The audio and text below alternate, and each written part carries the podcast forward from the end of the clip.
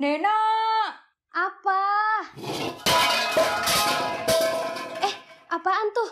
Ada yang baru nih. Hah, baru? Apaan? Udah siap belum lu? Udah. Ayo kita dengerin season 2 dari Recox. Hah? Recox? Recommendation of Are ITS.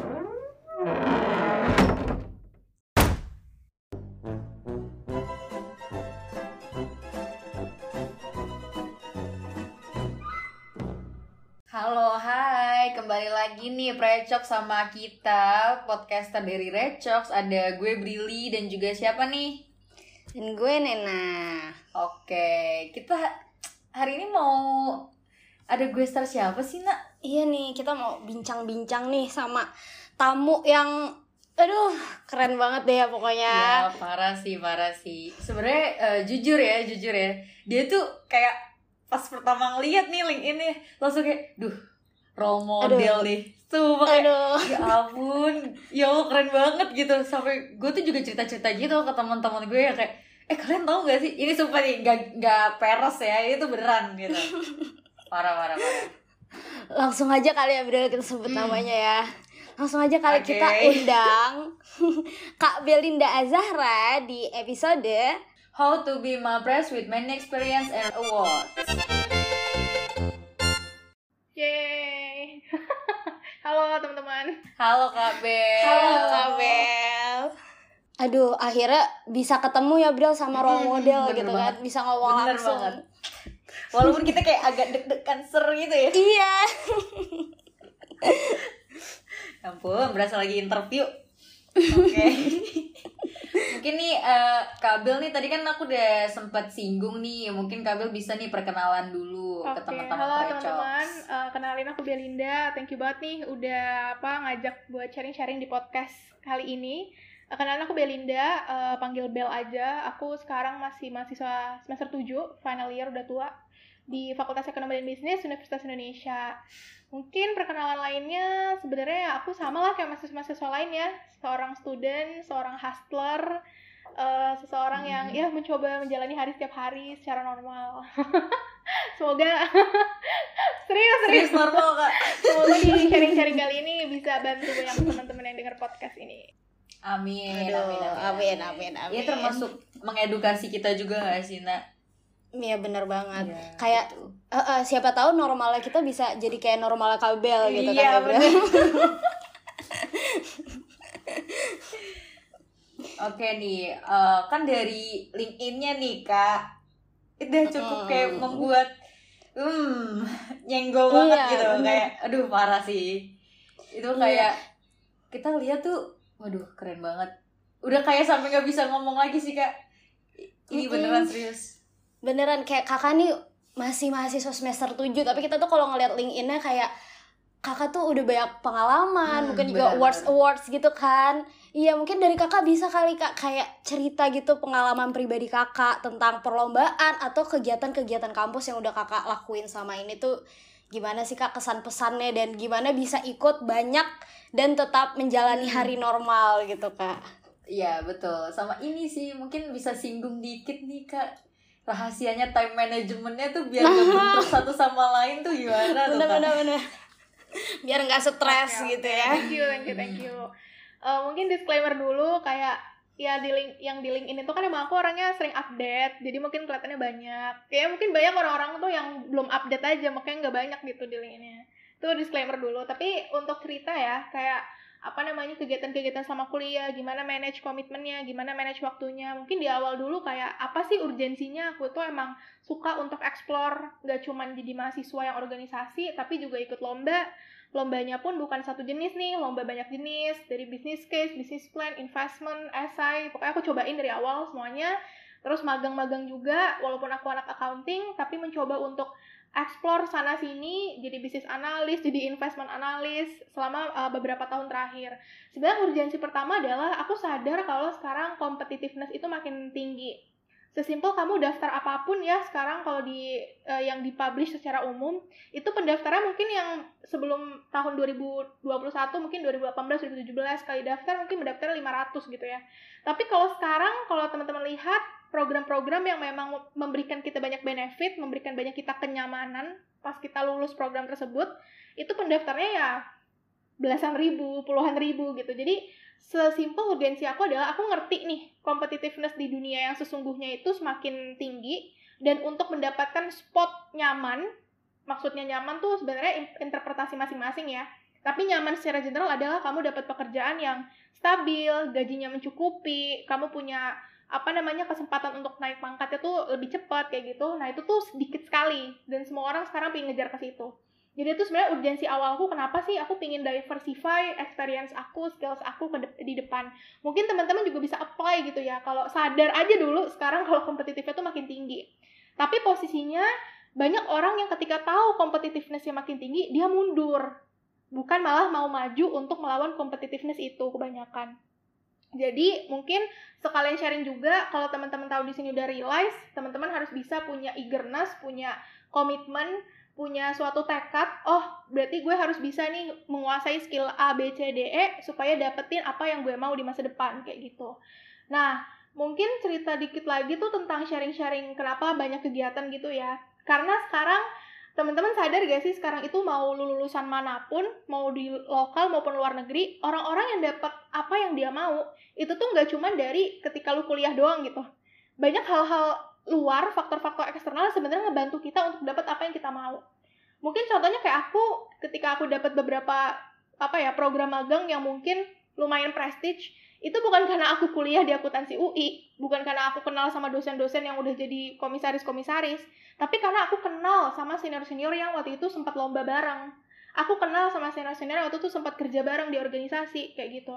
Jadi banyak hal-hal tak terduga faktor-faktor eksternal sebenarnya bisa ngebantu kita untuk dapetin apa yang kita mau terlepas dari kewajiban kita yang standar aja. Pasti kan teman-teman mau kan jadi mahasiswa yang di atas rata-rata gitu nggak cuman yang standar doang mungkin itu sih kayak sharing-sharing aku ya kayak terkait kenapa sih mau untuk ikut banyak kegiatan urgensinya apa dan gimana caranya mungkin sekarang masuk ke gimana time managementnya gitu ya tadi kan teman-teman juga nanya gimana manage komitmennya mungkin aku disclaimer juga ya kita sebagai manusia kalau teman-teman pendengarnya ada anak ilmu ekonomi pasti tahu diminishing return.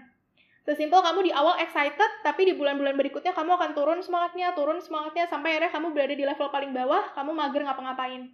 Itu semua manusia juga sering ngerasain kayak gitu ya. Termasuk aku ketika ngambil banyak komitmen, ada satu masa di mana aku sangat burn out, dan akhirnya aku kayak, wah bener-bener mager gitu ngapa-ngapain. Kayak, aduh capek banget ngadepin orang, capek banget untuk uh, ngerjain ini itu ini itu tapi gimana sih supaya tetap manage komitmennya tuh dengan baik dengan tinggi aku punya dua prinsip yang pertama adalah uh, aku berpikir worst case skenario nya kalau aku tuh nggak menjalankan komitmen aku which is aku memvalidasi sifat mager aku dan nggak ngapa-ngapain gitu.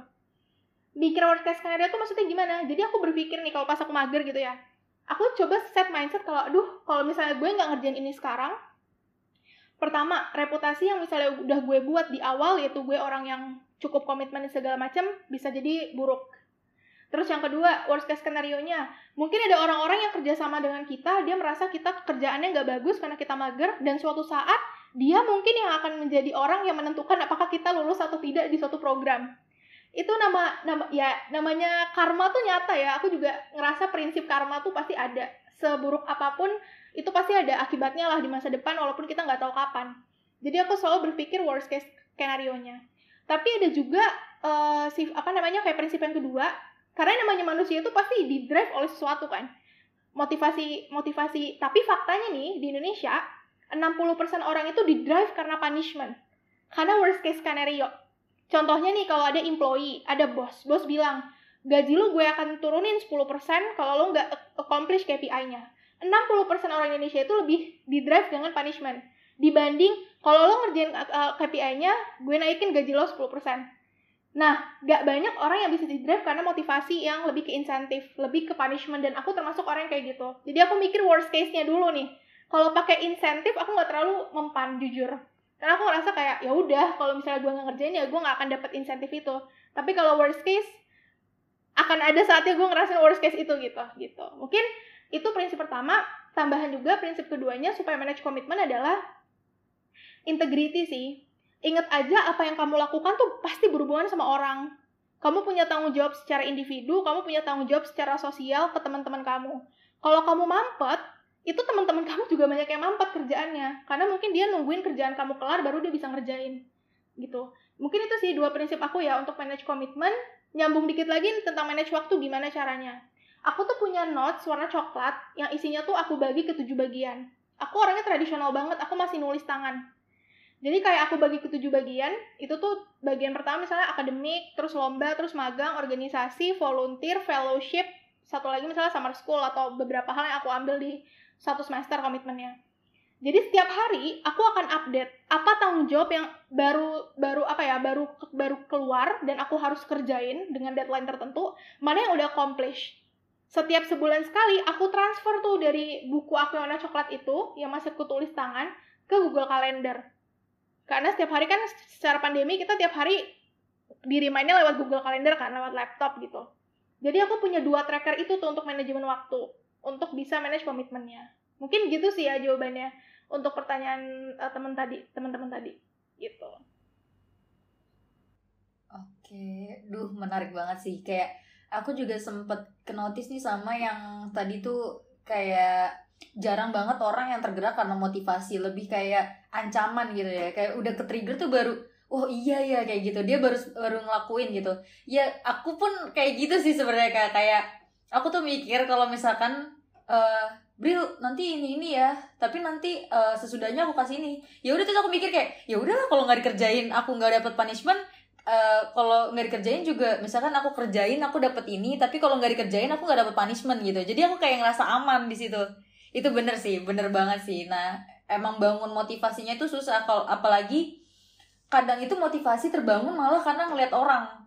Jadi kayak kayak uh, kayak misalkan kita udah misalkan uh, masalah intensif itu ya kayak kita tuh nggak mau ngambil gitu. Terus tiba-tiba ada orang yang ngambil kesempatan itu. Baru kita kayak tergerak ih dia aja bisa gitu. Mau kok kayak gitu. Baru tergeraknya tuh karena ngeliat orang biasanya. Ya itu itu itu itu sih. Kayak ah sempet kayak tersenggol gitu. Bener sih Uh, dan kadang tuh juga kalau misal kita di organisasi tuh kadang kita kan ada sesi eval gitu gak sih? Kadang dari eval itu malah baru berubahnya. Kalau nggak ada kayak gituan tuh kayak ngerasa tenang-tenang aja. Kalau udah di eval abis-abisan tuh baru nyadar kayak oh iya ya gue buruk ya berarti gue harus berubah jadi lebih baik gitu setelah emang dapat ancaman atau hal-hal buruk dari luar.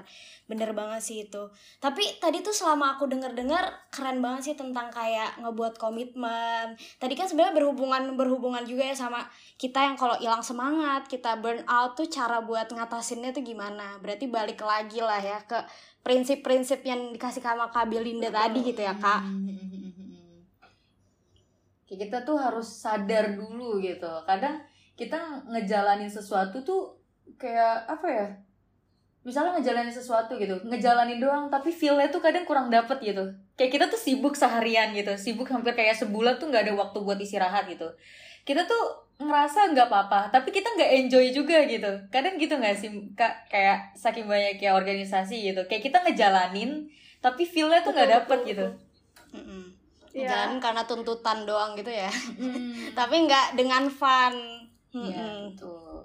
Oke mungkin dari yang tadi nih kak yang uh, memotivasi gitu kan. Harus kayak kadang jarang banget orang yang tergerak karena motivasi.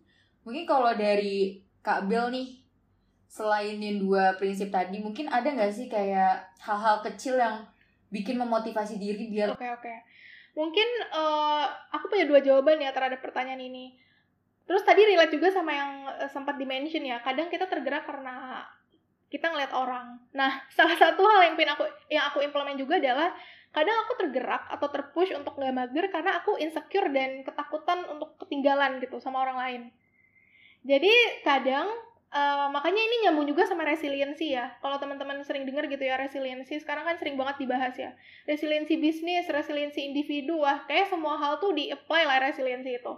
Nah, kalau aku nangkep ya, resiliensi individu itu lah gimana sih caranya kita tahu nih ada resiko-resiko tertentu. Salah satunya adalah akibat pandemi itu kita lebih sering apa? Insecure, FOMO, fear of missing out, ngerasa tertinggal, being lefted, ngerasa kayak kita di situ-situ aja terus teman-teman kita tuh kok udah lari semua gitu kita masih aja duduk-duduk eh, ngerasa kayak gitu kan apalagi ketika tiap hari buka sosial media, buka LinkedIn segala macam kayak kenapa semua orang tuh tiap hari ada aja gitu pencapaiannya. Kok gue gini-gini aja. Nah, itu kan sering kejadian ya. Nah, tapi resiliensi adalah kita tahu kita punya resiko seperti itu, muncul rasa-rasa nggak enak, rasa-rasa ngerasa tertinggal, tapi gimana kita tweak itu jadi peluang kita buat lebih maju. Makanya nih prinsip pertama aku adalah aku kadang butuh rasa insecure atau rasa ketakutan itu supaya aku tuh mau ngambil resiko dalam ngedevelop diri aku. Karena aku punya prinsip adalah kalau kita selalu di zona nyaman, aku ngerasa aku nggak berkembang. Aku berkembang kalau aku keluar dari comfort zone. Tapi ketika kita keluar dari comfort zone, ada resiko di mana kita nggak enjoy ngejalanin hari-hari. Sesimpel akademik ya, kenapa sih kita tuh susah enjoy sama akademik? Karena kita ada rasa takut dan rasa nggak nyaman, bisa nggak ya gue ngerti materi ini? Bisa nggak ya gue ngejalanin ujiannya? Bisa nggak ya gue lulus? Tapi di sisi lain, kalau kita tweak jadi peluang, justru itu yang membuat kita tuh maju dan punya motivasi yang lebih sustain. Kayak gitu. Itu mungkin yang pertama ya. Yang kedua apa sih caranya supaya lebih termotivasi? Punya peer group. Peer group tuh penting banget. Mungkin teman-teman sering di sini sering sering dengar juga ya peer group. Mungkin aku sharing dikit bentar ya. Aku dulu tahun pertama kedua aku nggak pernah nge-value kalau peer group tuh penting tahun pertama kedua aku tuh sangat individualis. Aku ya udah aku kelompokan sama orang karena emang kelompok matkul aja. Tapi di luar itu aku nggak ada peer group gitu. Sampai akhirnya pas semester 5 mungkin teman-teman udah dapat peer group dari tahun pertama ya. Habis mos habis ospek udah dapat peer group gitu kan teman sambat segala macam. Tapi kalau aku aku baru tahun ketiga dapat peer group. Dan ternyata setelah aku punya peer group bebannya tuh bener-bener sangat berkurang dan ketika kita ngedown kita tuh lebih tenang karena kita kayak punya sandaran gitu loh. Oh gue masih punya mereka kok gitu. Gue masih punya orang yang gue bisa sambat semua kegagalan gue tanpa gue tuh dicemooh kayak gitu. Jadi yang kedua mungkin supaya tetap termotivasi terutama ketika kamu habis ngedown adalah coba kamu punya peer group yang bisa terima kamu apa adanya. Sulit nggak sih nyari peer group? Tergantung effort kita sih. Aku mungkin tahun pertama kedua dulu yang aku nggak effort nyari peer group gitu. Nggak nggak nggak ngerasa itu penting juga tapi pas tahun ketiga aku rasa itu perlu karena yang namanya kita kuliah nggak mungkin nggak mungkin nggak ditolong temen ya selama kuliah. Iya, apalagi apalagi online gitu kan? Aku biasanya kalau ketiduran ketiduran mau absen langsung di, Iya. di, di call gitu ya kayak eh wow wow, absen absen gitu. Ini kayak itu sih mungkin uh, prinsip kedua adalah kamu punya peer group lah. Peer group yang benar-benar murni bukan karena kepentingan ya tapi karena ya udah uh, rasa rasa kita sebagai manusia aja mau bersosialisasi gitu mungkin itu sih Hmm, oke oke. Kalau misalkan dari eh, peer group yang tadi diomongin nih, Kak. eh, masalah take and give tuh ini enggak sih, Kak? Cukup cukup berhubungan gak sih sama peer group ini karena kadang tuh kayak ada lah ya pasti kayak ngerasa duh minta tolong mulu dah lu Bril. Kasih dong sesuatu ke orang lain gitu jangan nyusahin Iya, iya, terus itu- kayak itu gitu gak sih. Kak? Kadang yang terlalu maksudnya kadang ada orang yang yang mau temenan karena cuman mau benefitnya aja kan karena mau dibantu doang gitu. Kalau aku sih selama ini itu aku ngerasa wajar ya namanya manusia pasti begitu gitu. Kayak ya udah lu berteman karena ada sesuatu yang lu pingin. Cuman balik lagi sih gimana sih kita ngerawat relationshipnya gitu? Oke dia misalnya minta tolong terus tapi coba deh sekali-sekali sekali-sekali kamu apa ya coba minta tolong balik gitu. Minta tolong balik walaupun aslinya tuh kamu bisa coba minta tolong balik. Kalau misalnya memang dia memberikan bantuan ya berarti emang kalian apa namanya mutual gitu. Maksudnya benar-benar benar-benar berteman karena emang saling bantu. Tapi kalau misalnya kitanya juga nggak pernah minta tolong ya gimana ya? Ya salah kita juga nggak sih? Karena kayak kita nggak pernah minta feedback ke dia juga gitu. Jadi mungkin itu lebih ke arah gimana ngerawatnya sih ngerawat pertemanannya dan mungkin hilangin prasangka-prasangka lah tertentu gitu ketika berteman. Mungkin itu sih uh, untuk yang take and give tadi atau give and take ya. Iya, kalau itu eh, bukan aku nggak dapet bantuan sih kak, lebih ke aku yang nggak bantu gitu. nggak apa-apa. Manusia emang banyak limitationnya Iya, jadi kayak ngerasa, duh sayang banget gitu, kayak pengen meluk gitu kan. Ende ini termasuk eh, temen aku juga di jurusan gitu, kayak selalu minta bantuan gitu kan, kayak "Eh, tolong dong gini-gini itu mau gitu, kayak kita tuh jadi mikir kitanya loh yang mikir kayak duh nggak enak deh kayak minta bantuan terus gitu kan tapi alhamdulillahnya sih lancar lancar terus sih ya bantuannya gitu terus kadang Nilai masih bagus ya, Brel. Alhamdulillah Dibantu sih temen. ya. Mm, terus kadang juga kayak peer group yang tadi tuh, selain tempat sambat, itu kadang kita juga eh, dapat motivasi gitu sama peer group itu. Kayak misalkan kita bisa sambat gitu seharian terus tiba-tiba dia bilang ayo yuk kita mulai gitu. Dia tuh tahu cara kita mau mulai dari awal mulainya kapan. Itu kayak ngajak gitu. Betul, betul, ya nggak sih kak Eh, terutama ini sih ya. Maksudnya di peer group itu pasti ada yang jadi inisiator. Pasti ada yang jadi inisiator. Maksudnya kayak ketika kita Hmm, semua hmm, kayak betul. struggle di satu hal pasti ada aja satu orang yang kayak ayolah guys mulai biar cepet kelar gitu. Emang sih di peer group tuh butuh orang-orang kayak gitu. Dan aku tipe orang yang tergerak kalau udah ada inisiatornya juga. Jadi kayak oh ya ayo gitu.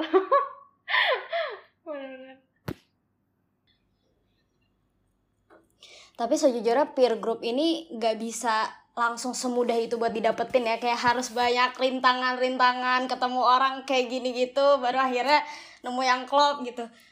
Iya lu udah nemu belum nih Bril? Semester Oh. 3 ya? Waktu awal-awal sih kayak online tuh cukup sulit gitu kan kayak buat Mm-mm. nyari buat nge-screening lah gitu kan intinya. Kayak eh, ini orang tuh kalau gua kalau gua repotin enak gak sih gitu kan? Kadang tuh pasti ada kayak pikiran-pikiran bukan pikiran jahat ya lebih kayak pikiran eh, awalan buat ngelakuin sesuatu gitu Nah itu sih, tapi kalau alhamdulillah sekarang-sekarang ya udah banyak sih kayak teman sambat gitu. Tapi kalau misalkan untuk circle gitu kayaknya belum ada sih. Tapi kayak sambatnya tuh di PC gitu, di personal Iya, chat. iya, ngerti, Kayak, ngerti, Anjir, tapi chatnya sama semua gitu. Jujur kabel aku juga kayak Brili sih. Kalau misalnya ada satu circle yang ada inisiatornya, yang kayak jadi berkembang bareng rame-rame tuh jujur belum ada padahal udah semester 5 nih kan. Tapi kalau dari segi personal kayak sambat bareng, ngebantuin bareng tuh ada. Cuman belum yang emang circle gitu. Ya semoga lah ya kita cepet nemu biar bisa berkembang Amin, bareng-bareng amin, temen gitu kan. Enak juga kalau buat nemu grup Betul, buat betul. lomba nggak sih kak. Iya. Hmm, ya kan. betul betul. Pasti grupnya itu mulu. Ayo Iya. kita lomba, ayo aku gitu. juga ketika bikin peer group itu bukan yang satu doang. Jadi kayak misalnya di peer group lomba pun aku banyak nih. Peer group lomba business case peer group lomba accounting paper tuh beda-beda. Jadi kalau ada Hmm. opportunity baru oh ada lomba ini nih investment. Ya udah aku ke peer group investment. Eh guys guys guys, guys ya ikut gitu. Iya, peer group betul akademik pun beda. Karena kan Betul. yang namanya ma- teman-teman tuh ada aja kan yang dia tuh emang fokusnya IP terus sampai akhir. Akademik banget. Nah aku juga Hmm, cuma aku juga coba berteman sih sama orang kayak gitu karena ketika kita ngedown di akademik kadang mereka mereka nih yang bikin kita tuh kayak coba ayo akademik ayo akademik gitu Hmm, benar benar benar banget. Oke nih, dari tadi kan udah ngomongin nih caranya, terus pengalamannya segala macam. Kita nih sebenarnya butuh banget nih yang ke poin ketiga nih Iya ya. nih. Duh, ini kayak urgensi kita kayaknya ya. Kalau Ini kan Kak Bel udah menemukan urgensinya nih. Kalau ini kayak Iya. urgensi kita nih. Iya. Gimana sih Kak kayak tips menjadi mama pres Uh-uh. gitu kan dengan Ini sebenarnya intinya ya, Bril. prestasi itu. Mm-mm. Uh-uh. Ini sebenarnya intinya kenapa kita ngundang kabel. enggak enggak. Iya bener soalnya kayak imbang gitu semua tuh Iya. stabil gitu kayak Bener antara banget. pengalaman sama prestasi itu tuh Iya, sulit kayak udah apa ya kadang tuh pengalamannya yang up prestasinya tuh kadang yang Mm. ngedown gitu. Loh jadi kayak kita Bener. fokus ke pengalaman terus tapi prestasinya tuh nggak ditengok-tengok gitu. Mungkin bisa nih kak. Hmm, eh, apa sih apa- tipsnya gitu? Mau pres ya? Eh, mungkin disclaimer lagi ya. Aku tuh dulu di awal nggak tahu perma ada yang namanya permawapresan di kampus tuh aku nggak terlalu tahu. Jadi emang dari awal tuh aku mungkin bisa bilang aku orangnya ambisius tapi aku nggak tahu ada perma permawapresan ini. Cuman kalau dalam konteksnya gimana jadi mawapres mungkin aku bisa bilang ya mawapres itu salah satu ajang yang bener-bener ngetes kita end to end. Gak cuman IP tapi juga kemampuan presentasi apa listing lomba-lomba yang pernah kita ikutin sama beberapa konferensi dan organisasi yang pernah kita ikut. Jadi kayak bener-bener dari hard skill-nya dites, dari soft skill-nya dites, soft skill pun bukan leadership doang. Tapi kayak misalnya kompetisi, gimana kamu conference, gimana kamu present, gimana kamu jawab pertanyaan, gimana kamu di interview sama psikolog, gimana kamu punya kepribadian, itu kan juga dinilai ya. Kerapihan ya, sekecil-kecil itulah tuh banyak semuanya dinilai. Jadi mungkin eh, disclaimer aku yang pertama adalah ketika kamu pingin jadi mawapres, kamu harus bisa balance semua end to end yang akan dites itu. Kamu punya akademik yang em, standarnya cukup tinggi karena biasanya kalau mau wapres itu kan harus tahu kalau di aku tuh harus di atas 3,51 lah gitu harus cum laude IP-nya jadi pertama tahu dulu nih syaratnya syaratnya. Biasanya kan kalau mau wapres tuh kan ada yang tingkat jurusan fakultas univ baru yang nasional kan. Nah, kalau di awal kamu tahu dulu syaratnya untuk di tingkat jurusan fakultas tuh apa sih? Kalau aku waktu itu oh harus IP-nya harus cum laude, punya beberapa apa namanya? punya 10 prestasi terbaik dan 10 prestasi terbaiknya ini tuh ada penilaiannya juga. Jadi kalau yang relate sama jurusan itu penilaiannya lebih tinggi, apalagi kalau yang sifatnya internasional. Jadi kamu harus benar-benar tahu syaratnya dan kamu bisa mapping. Oke, kalau gue mau daftar mapres di tahun ketiga, gue harus menang lomba di bidang ini tuh di skala nasional internasional tuh harus berapa? Gue harus ikut konferensi yang berbahasa Inggris internasional, asesornya dari Ivy League misalnya itu harus berapa kali supaya nilainya tinggi. Karena yang namanya daftar mawapres itu tuh emang berat di awal sih. Berat di saat kamu submit dokumen-dokumennya itu sebenarnya. Karena itu kan menggambarkan end to end yang akan dites kan tapi ketika kamu udah masuk ke seleksi yang benar-benar kamu wawancara, kamu presentasi, mungkin sama aja kayak di kelas. Jadi mungkin saran aku pertama kamu tahu dulu syaratnya dan ketika kamu mau jadi mawapres itu bukan persiapan yang kayak semalam bisa jadi enggak. Persiapannya itu dari hmm, bukan bangun candi, ya gitu. Itu. Tapi benar-benar dari awal kamu mungkin semester satu, kamu juga harus sudah planning gitu kalau mau jadi mawapres. Oke, semester ini gue nyoba lomba apa, lomba apa. Karena kan uh, untuk yang di Kemenristek kan harus ada 10 prestasi terbaik ya. Itu pun nanti ada penilaiannya sendiri matriksnya. Yang namanya menang lomba itu tuh nggak bisa sekali nyoba terus langsung menang kan. Menang lomba tuh harus kalah dulu berkali-kali, belajar dulu baru bisa menang. Menang satu aja itu gagalnya banyak gitu kalau aku waktu itu ya. Mungkin banyak orang juga kayak gitu. Jadi emang preparation itu is a must lah kalau misalnya di Mapres. Gak bisa gak bisa sekali malam bangun candi tuh nggak bisa. Harus dari awal Nah, setelah kamu tahu syaratnya, kamu susun sesuai dengan kriteria penilaiannya. Jadi kalau kamu mau menang, kamu targetnya menang nih di Mawapres ya semua orang pasti targetnya menang lah ya. kamu harus set dulu tuh sesuai dengan ininya kriteria matriks penilaiannya kayak gitu. Ketika kamu udah submit, baru nanti dites on the spot. Gimana kamu jawab pertanyaan psikolog, gimana kamu presentasi menanggapi pertanyaan juri, presentasi gimana tes bahasa Inggris juga gitu.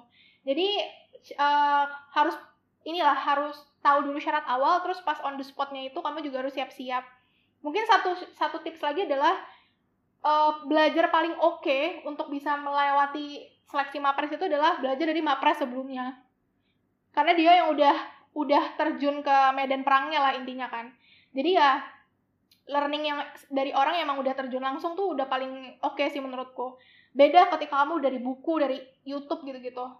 Mungkin makanya harus memperluas networking juga kan. Kalau kamu jadi mawapres tuh harus kenal juga sama mawapres yang tahun lalu mawapres yang tahun-tahun lalu untuk belajar langsung mungkin itu sih ya untuk jadi mawapres. Jadi mungkin insight-nya adalah uh, preparationnya emang lama perjalanannya panjang ups and down-nya juga banyak.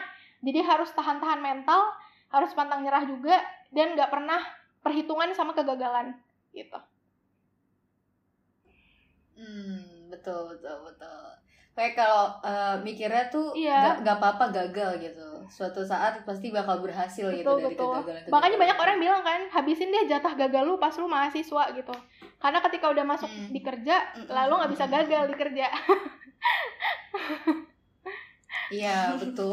Udah beda. Lu gagal di kerja ya, lu ngerugiin perusahaannya gitu materi material gitu kan. Tapi kan kalau kuliah nggak ada. Lu gagal gagal aja gitu.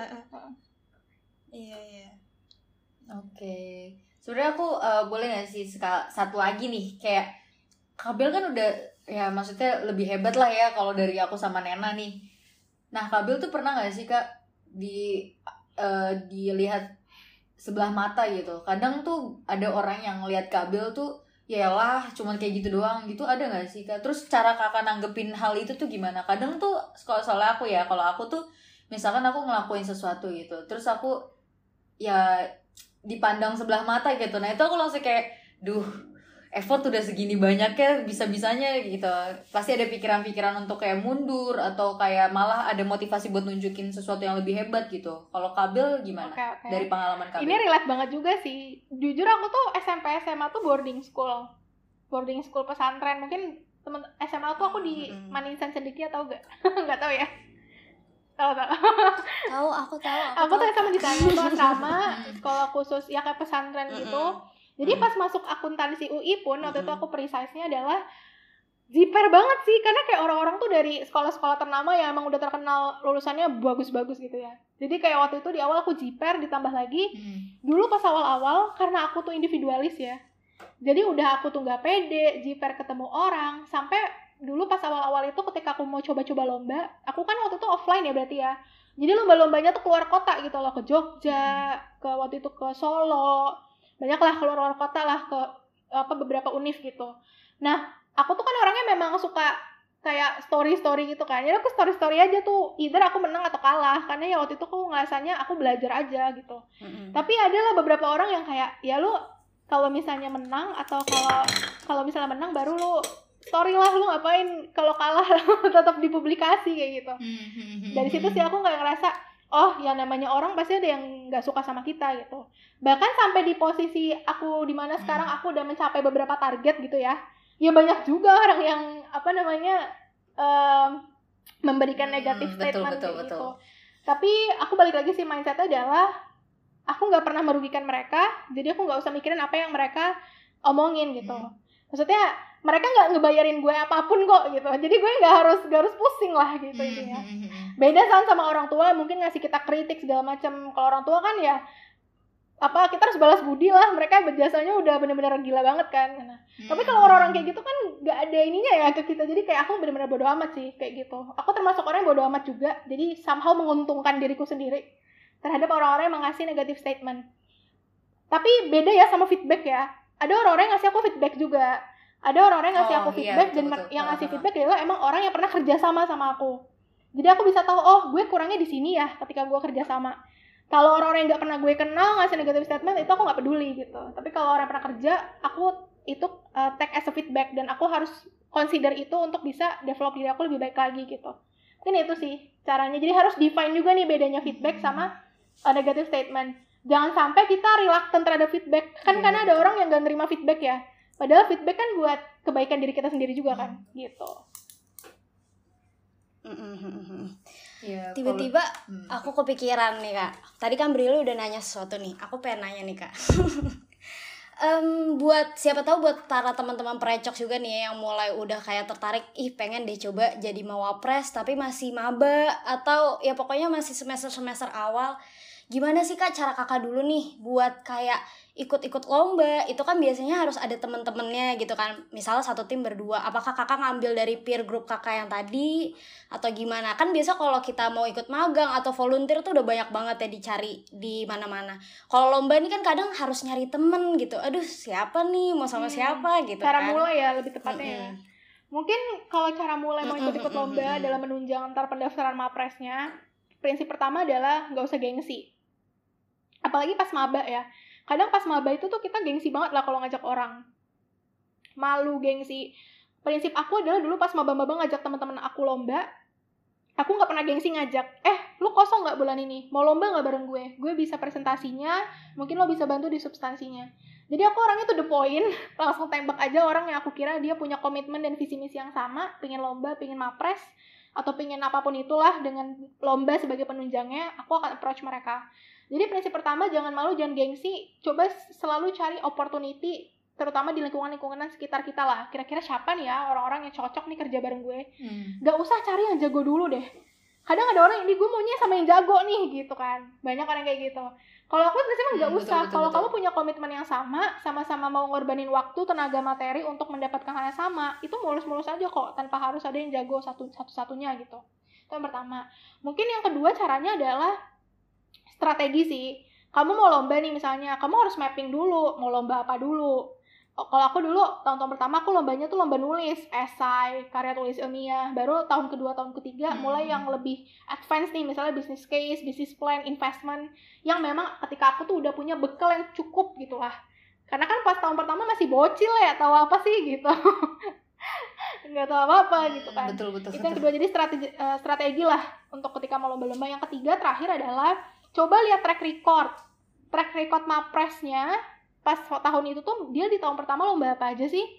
Dia di tahun pertama tuh organisasi apa aja sih? Dia tahun pertama tuh ngapain aja sih? Itu kita bisa benchmark juga dari kakak-kakak yang udah mapres ini. Oh dia ikut ini ini ini ini ini. Ah gue coba deh tahun ini juga supaya at least punya track record yang sejalan atau relevan sama mapres yang dipilih sekarang gitu.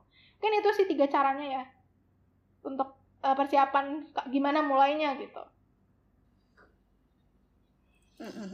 keren keren tertegun ya Bril kayak aduh parah keren parah banget. parah. Keren banget keren banget semua sampai iya nggak kerasa ya Bril kayak kita udah ngobrol lama tapi kayak baru tadi gitu baru kayak lima menit. Iya, padahal udah kayak asik banget seru terus banget. Karena eh, mikirnya sebenarnya tuh gampang kalau mau dijalanin gitu. Tapi emang kitanya aja yang banyak ngomong kayak ih keren banget dia udah kayak gini. Tapi kita yang kayak kita tuh ngomong kayak gitu posisinya tidur rebahan sambil nge-scroll sosmed terus ngomong ih keren banget udah kayak gini. Keren banget tapi kayak kita posisinya udah masih rebahan gitu. Sambil nge-scroll TikTok kan nge-save nge-save doang. Iya Dilakuin mah kagak. iya bener banget sih bener bener bener.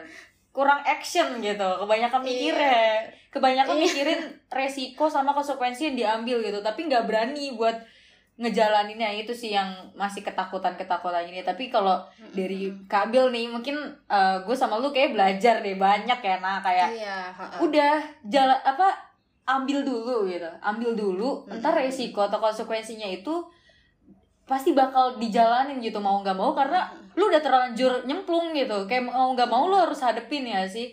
Iya benar benar benar.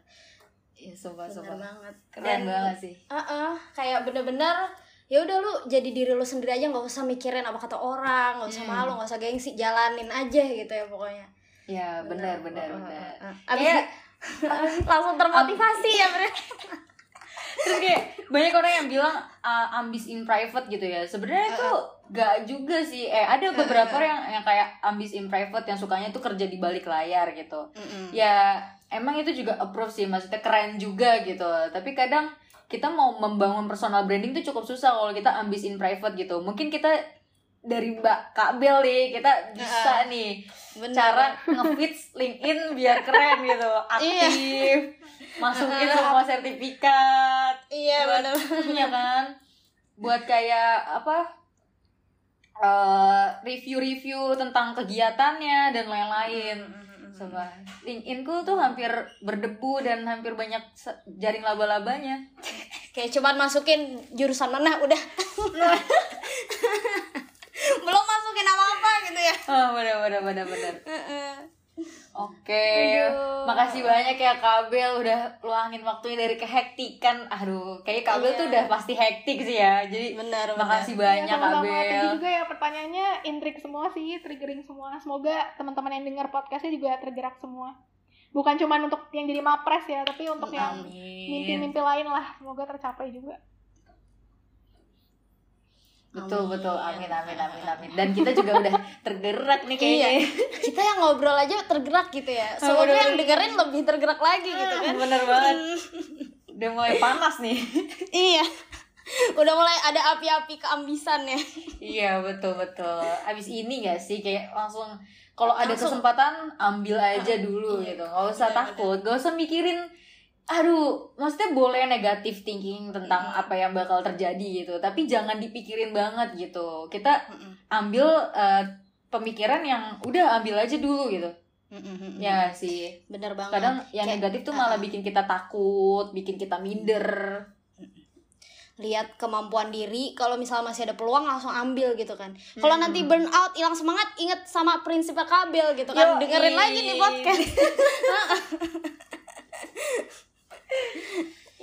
Oke, mungkin kita eh, sampai jumpa. Selamat tinggal dulu nih sama Kabel. Iya, thank you Thank banget you, kabel Kabel. Mungkin- atau mungkin atau mungkin nih siapa tahu teman-teman Precox pengen nanya-nanya langsung gitu ya sama Kabel atau mungkin Kabel lagi buat konten apa tentang menyemangati menyemangati biar bisa lihat langsung gitu ya mau kali Kabel nih promosi kayak follow ya Hmm, IG-nya di mana nih betul. gitu Promosi podcastnya. Enggak, promosi kabel diri dong. Kabel terkenal ya? Podcast dong. kita tuh udah terkenal lah. Enggak, enggak. enggak. Oh, oke oke. Oh, oh, oke oke oke. Eh, mungkin thank you teman-teman udah ngajak. Terus kalau misalnya emang mau nanya-nanya atau apa namanya ada apa pun yang pengen mungkin dikonsultasiin seputar mapres dan sebagainya bisa ke Instagram aku at uh, blendosbu emang sih namanya aneh kan itu sebenarnya second account cuma akhirnya jadi aku dulu nggak punya Oh, IG second iya. account aja tapi akhirnya kayak sekarang tuntutan personal branding jadi ya udah aku jadiin jadiin first account aja tapi aku Betul. biasanya lebih eh, aktif di LinkedIn juga Belinda Zahra eh, kirim message aja biasanya aku update sehari-hari Oke deh, siap kak. Keren banget. Oke deh, sampai jumpa juga nih Precos. Sampai jumpa di episode selanjutnya dari aku Brili dan juga Aku Nena, kita pamit dulu ya sama Kabil, kita pamit bertiga Dadah. bareng-bareng. Oke dah. Oke deh, semua. dadah. oke ini kayaknya udah 35 menitan ya